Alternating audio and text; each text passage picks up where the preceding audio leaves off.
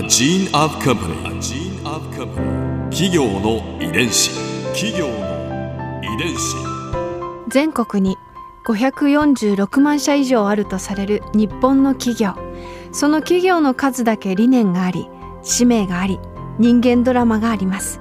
この番組ではさまざまな企業のトップや社員の方にお話を伺いながら成長する企業の DNA を解明していきます企業の遺伝子。ナビゲーターは私千葉なクララと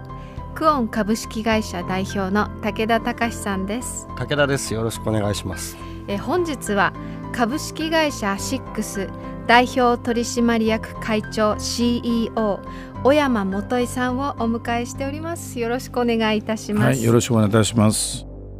今回はアシックスの今とこれからについて伺いますそれではこれからはアシックスのこの今とこれからについてお話を伺っていきたいと思うんですけれどもまあでも2020年には東京オリンピックがまたやってくるということでこれまでオリンピックを契機にしていろいろこうね発展を遂げられてきたと思うんですが何か来年に向けてえもうあの商品はあの。できてますけど、うん、あのまあ順次いろいろ発表していきますけどあのまあまあ、トレンドにおいてスポーティーはアメリカのナイキが結構世界中シェア取ってますしあのフォアフットランニングっていうのももうダントツですがあの全くそれに対抗する商品も順次出してきますしスパイクも新しいスパイクの原型はできてますし商品的にはあの、はい、ただあの断絶じゃないです今の時代ね。20年が通過点であって21年出してもいいんですよね。ただ一番大きいのはのは日本ということと日本を中心とするアジア圏において、まあ、オリンピックっていうのは非常にあのインパクトがあると思うんですよね。で次に各国の人が来てますのでアメリカドイツとかイギリスとかでテレビ通して彼らの活躍を見るし、うん、今のメディアはその競技場だけ映すわけないと思うんですよね。その周辺を絶対映しちゃうし日本ガイドもしちゃうはずなんで、うん、え日本国全体を売ることにもなるしメイドインジャパン的なアピールになるのがオリンピックじゃないかと思いますし、あ逆にあの欧米ではいいイメージできて商品がちょっと古くなって今リフォームしてますけど逆にあの日本の方があシックスで違うんだというふうなイメージをあの与えられると思うんです。あの、うん、大変イノベーティブで今いろんな商品が入ってきていますし、4年ほど前まではニューヨークマラソンとあの世界のマラソンで50%以上のシェアが今35ぐらいになってるんですけどそれで競争が強くなあのきつくなってますがあと、まあ、スポーツ庁が言ってますけども、ね、スポーツ産業っていうのは3倍ぐらいにしちゃう。で次にスポーツ参加率を2025年までに65%これは至難の業でしてね。でまあこれを経験して面白いな見に行こうかというふうにしてその方々が将来健康を考えればね。でそのための今場所がないのと教える人がいないんですよね。だからこういうのを経験にして僕たちは先導日本国内においては先導したいと思いますけど。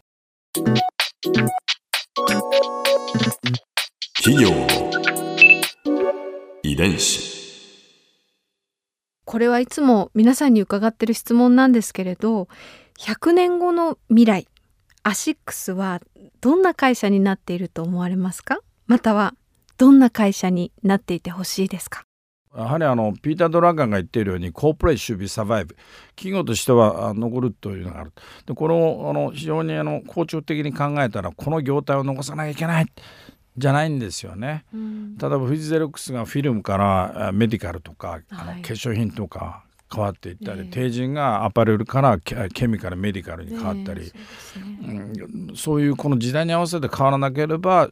えー、守備サバイバーにならない、うん、すなわち僕は多分ねあの人間裸足では走れませんし裸で街中出れないんで裸でスポーツはできないんでグッズ販売ってのは残ります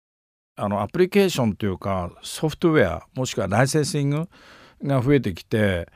えー、マックス50%ぐらいがその目に見えない、えー、ライセンシング、えー、もしくはパテントもしくはその知財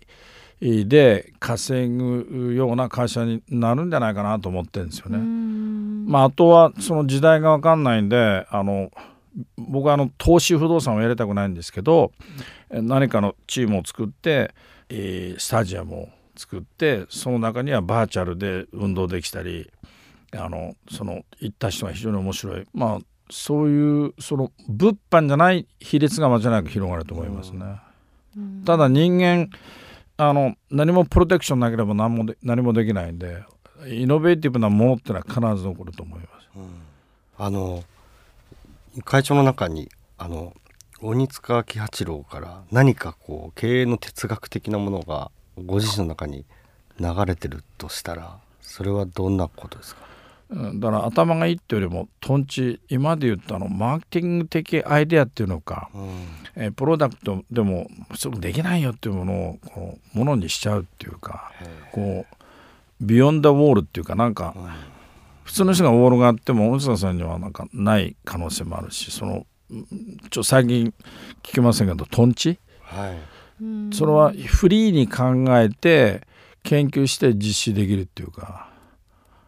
NASA があの人を月まで送るなんて誰も思ってないでしょ、う。ん、いやいや貯めていけばできるわけで。もう日本だってその力がついてしまうし。発想の自由だけどももう何年かけてやるかっていうことでしょうね。それからあのまあ諦めちゃ終わっちゃうんで、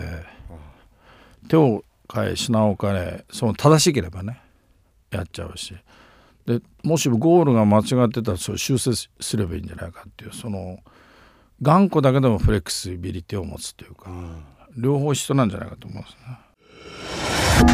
ここでクララズビューポイント。今回小山会長のお話の中で私が印象に残ったのは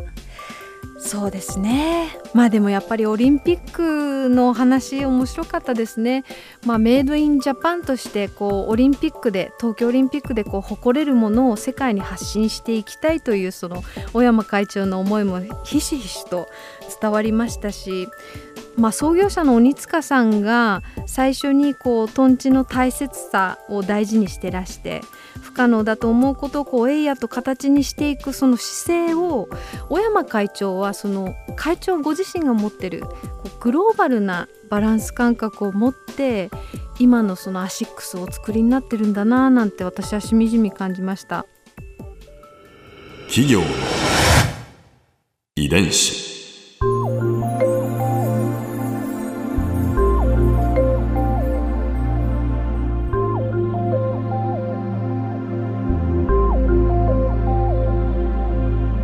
この番組はポッドキャストのほかスマートフォンタブレット向けアプリ JFN パークでも聞くことができます。お使いのアプリストアからダウンロードして企業の遺伝子のページにアクセスしてみてください。それでは来週もまたお会いしましょう。企業の遺伝子ナビゲーターは私千葉なクララとクオン株式会社代表の武田隆でした。